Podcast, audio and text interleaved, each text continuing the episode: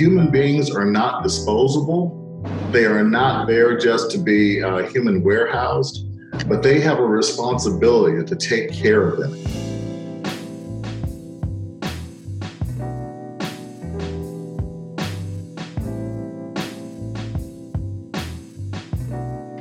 Steep Road listeners. It's Malikta. We're interrupting our usual programming to record a rapid response COVID 19 episode. Today is April 3rd, 2020, and we're all working at home to abide by the stay at home order issued by Governor DeWine.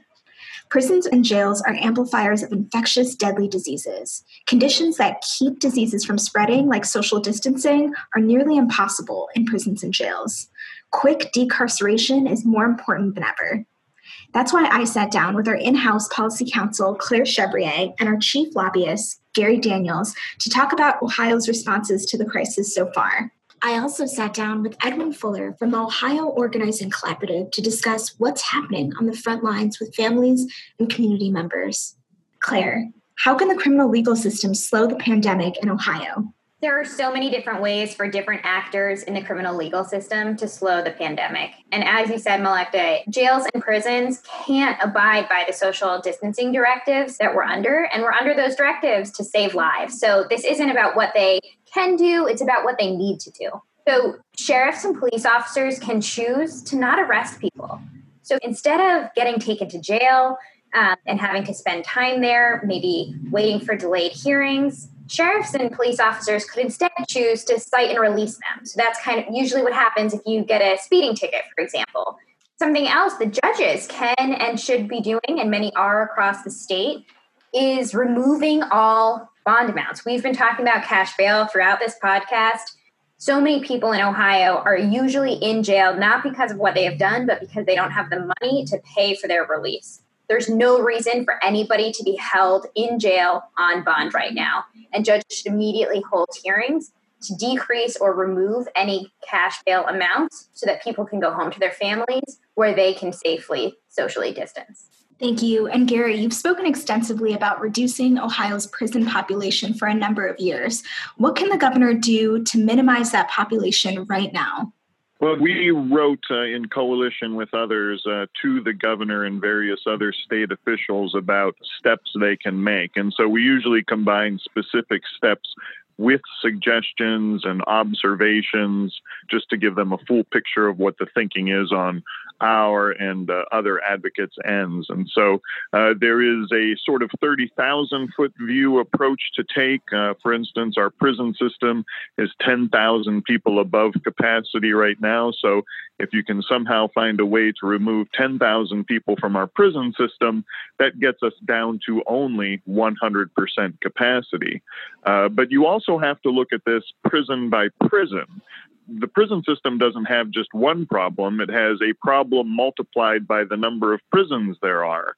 Uh, so, what they really need to do is adjust each prison level as much as possible, uh, looking at things like uh, how many people are currently in a particular prison, how many people is it meant to hold, that is, how above capacity might that individual facility be, and things like security levels. And that's a whole mix of things to consider when you're looking at prison by prison. But otherwise, the governor could be looking at a whole number of things to reduce population. Uh, we have an awful lot of people, for instance, in prison who are there uh, for fifth degree felonies. That's the lowest level felony here in Ohio. You could be looking at people with non serious crimes such as drug possession. Drug possession is the number one reason why people are in Ohio prisons right now. Could be looking at a, a whole host of other things with regard to specific offenses, why people are there, how much time they have left. Not to mention, of course, what I think everybody recommends looking particularly at people who have serious health problems and who are above a certain age uh, that are particularly prone to being infected uh, by coronavirus. Uh, so, uh, as always, we encourage people to look at our website, acluohio.org, where we post all these letters and communications uh, that we seem to be constantly sending out uh, by necessity. Because one thing we are absolutely certain of, and that is COVID 19 and mass incarceration are 100% incompatible with each other.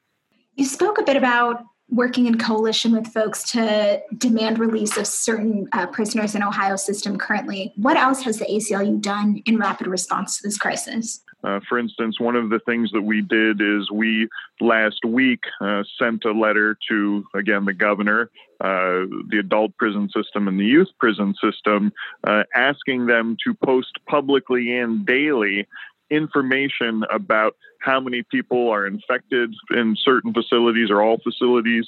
Uh, uh, what are they doing about it? How many people do they suspect, even if it hasn't been confirmed that they have COVID 19?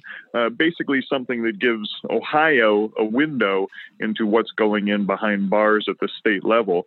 And uh, we are very pleased that about 24 hours later, DRC and DYS, the adult and youth prison systems, started publicly posting that information. And then it was not long after that, uh, Ohio public was able to discover that we have an entire prison, Marion Correctional Institution, under quarantine. 2,500 people right now under quarantine because uh, at least one staffer, and now we've learned more staffers, tested positive for COVID 19. Another thing that we have been doing is continually consulting uh, and informing and sharing information with people around Ohio and around the nation with regard to best practices, others' efforts, what they're learning, what we could all be doing more of. I think, particularly in this time, an ongoing sharing of information and open discussion among all of us uh, and the stakeholders, those directly impacted. Um, all of that uh, is very important at this point. And I'll add one other thing.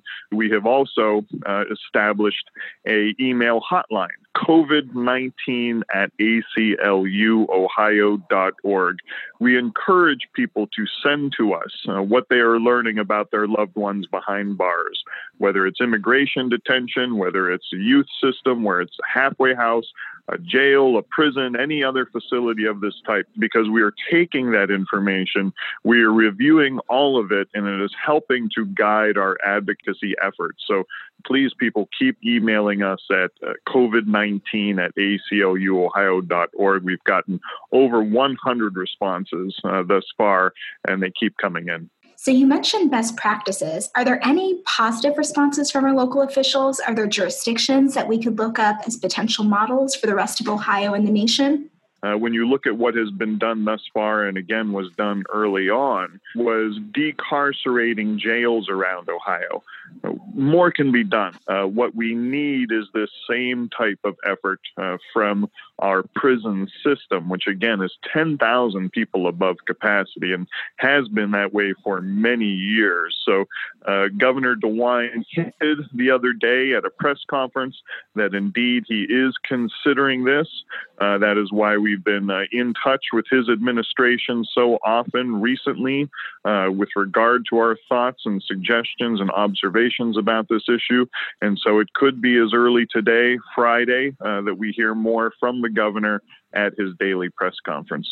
I also want to say that there are great ways to rapidly decarcerate our jails, and there are also bad ways. So, for example, across the state, judges, prosecutors, police, sheriff have stepped up to the plate to make sure that people can leave jail.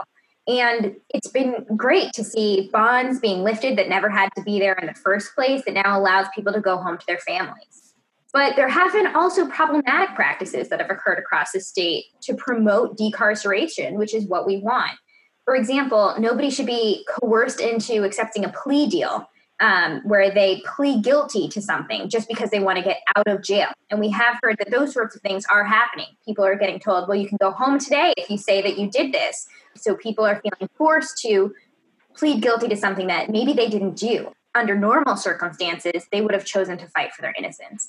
It demonstrates the overall problem with our pretrial criminal legal system that often being held in jail is a way to coerce people into plea deals. What we don't want is for that to be expanded right now because the threat of being in jail comes with so many additional fears. That segues well into the next question. What have these responses taught us about pretrial reform in Ohio, or really the potential of pretrial reform in Ohio? Across the state right now, in the name of public health and safety, people are being released from jail. So, what it's taught us is whenever this pandemic calms down, we need to fight against the suggestion that might be made that we need to recarcerate in the name of public health and safety. That doesn't make sense. We've demonstrated that all of these people who are held in jail were there unnecessarily. There has been no stories of increased threats or violence now that all of these people have been released. And that makes sense because, as this podcast has over and over again discussed, our current criminal legal practices don't promote public safety, they just promote wealth based detention. What we are criminalizing in this country isn't culpability or guilt, it's poverty. And so, all the decarceration measures that have occurred in response to the pandemic demonstrate these people did not have to be in jail in the first place. Reentry is a very important component with regard to uh, people leaving jails and prisons and other facilities. We have to be very mindful that if there is not already a reentry plan created uh, for these people, that it's going to take uh, some real, I think, creativity and flexibility with regard to how we handle this. What we don't want is people who are in jails and prisons and related facilities coming to the outside world when they have possibly been exposed inside to COVID 19 and making matters worse not only for themselves but others as they re-enter society. So this is something certainly those of us advocating for releases and those of us involved in the reentry communities uh, need to be very mindful of. And, and again, there's going to be need to be a lot of thought and creativity regarding this. It is not impossible. Under these unprecedented circumstances, we absolutely have to get as many people as we can out of prison and jail and figure out the best way to do that. And people will be hearing more from the ACLU of Ohio about that very soon. At this very moment, who are the targets? Who exactly has the power to enact this type of mass release policy change?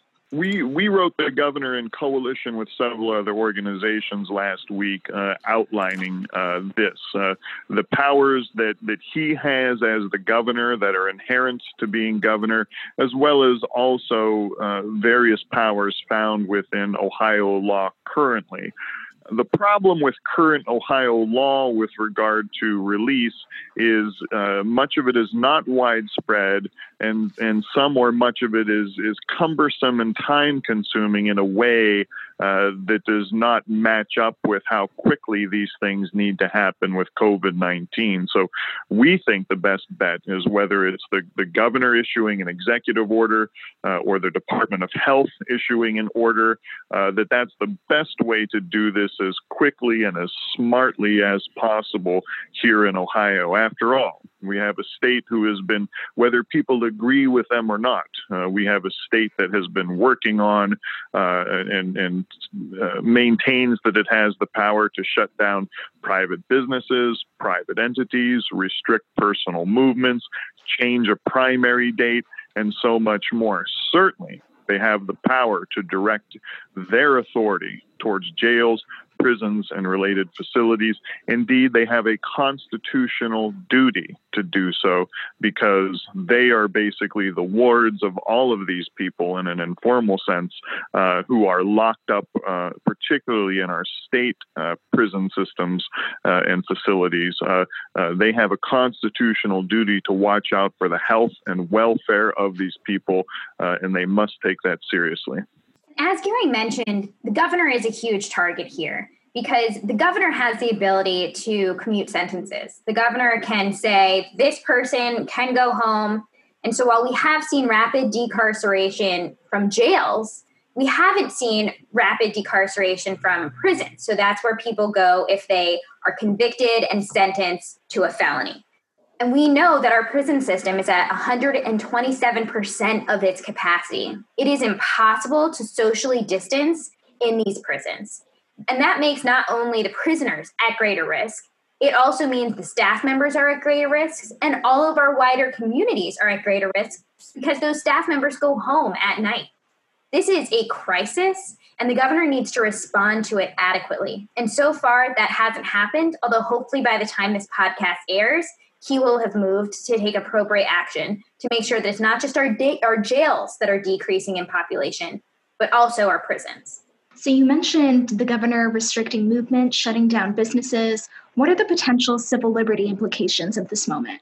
I think all of us are watching that very closely right now. Uh, under normal circumstances, I think uh, most everybody would agree uh, that uh, government uh, has very limited power when it comes to these types of things.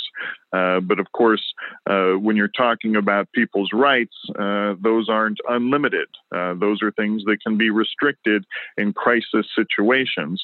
Where exactly that line gets drawn of course. Uh, this is unprecedented for, I think, anybody who is alive today uh, in the United States uh, or in Ohio. So we have been watching very closely uh, things such as, of course, uh, trying to restrict abortion uh, and shut down clinics in this crisis. And of course, we think that is constitutionally unacceptable and have currently engaged in litigation regarding that very point with the ACLU of Ohio and others representing uh, some clinics here in Ohio. But we're also going to be watching closely law enforcement reaction to this. Um, how much and to what degree will they be enforcing the governor's orders, particularly because we worry about over enforcement, for instance, in communities of color. That's the way things operate currently, pre COVID 19, I should say. Uh, it should come no, as no surprise that if local police and sheriffs start forcing these orders more and more aggressively, that they will be overdoing it in certain communities uh, as it relates to, to other ones. So there's there's a wide variety of other civil liberties implications that situations like this can bring about. Uh, but this is also a very tricky situation with what we know and continue to learn about COVID 19. But suffice to say, the ACLU of Ohio and the ACLU across the country is watching this very closely and responding if and when we feel it is necessary. Exactly. It's not just about over policing, it's also about are these directives going to be enforced equally? So, at a recent press conference, Governor DeWine said, of course, he still takes a walk in the evenings with his wife. But we know because there's already been reports that some people have been charged with violating uh, the directive to stay at home. And how can police officers determine whether somebody's on a walk with their wife and that's cool, or if somebody's going to be arrested for violating a stay at home order? These are important things that we are paying very close attention to because we want to make sure that nobody is penalized for something that other people are allowed to do. This week's episode is sponsored by the Ohio Organizing Collaborative. Formed in 2007, the Ohio Organizing Collaborative builds transformative relational power with everyday Ohioans for statewide social, racial, and economic justice. Check out their work at ohorganizing.org. Now, back to the episode. I had the opportunity to chat with Edwin Fuller from the Ohio Organizing Collaborative. We discussed his ideas and what's happening during this pandemic in the organizing sense. Uh, good morning. Uh, my name is Edwin Fuller. Uh, my pronouns are he, him, his, and I am a criminal justice organizer with the Ohio Organizing Collaborative, and I do my work primarily in Dayton, Ohio area. There's been a huge push to decarcerate people within Ohio's prisons and jails. Um, so, why should we decarcerate in the midst of this pandemic? This is such a high priority issue. I mean, we have a a health situation such as this, our prison system, which is heavily overloaded, uh, is really a, a, petri dish, an incubator for the rapid spread of disease. And they don't have other options to go to, they don't have other places to go to. And you're talking about a situation where there's rampant overcrowding, it's just not a, a it's not an equitable solution for anyone. I know you're on the front lines with people who've had direct contact and experience within the incarceration system. What do you think Governor DeWine needs to know? Number one, the human element of uh, not only those who are incarcerated, but of those who are out. Families who are worried about their loved ones, they're worried about what they're hearing in the news, what's being announced from the governor's office, and what they're hearing from the loved ones on the inside of things. Many times that doesn't match. So they're really concerned uh, that uh, their loved one is receiving proper medical treatment. When they do have health concerns, that those concerns are being taken seriously and that they are being immediately uh, addressed and addressed in, appro- in an appropriate fashion. So, what are you hearing from the front lines? Obviously, we've cut off uh, physical visitation in the interest of limiting uh, physical contact and physical congress. But those who are in charge of our jails and our prisons need to be doing everything they can, from the governor, uh, the, the sheriffs, uh, those who are running these, they need to do everything they can to open up channels of communication so that uh, uh, that they know that their their loved ones are safe. Uh, when the county takes someone into a state of incarceration or they're being held, they are taking on a public trust. The human beings are not disposable.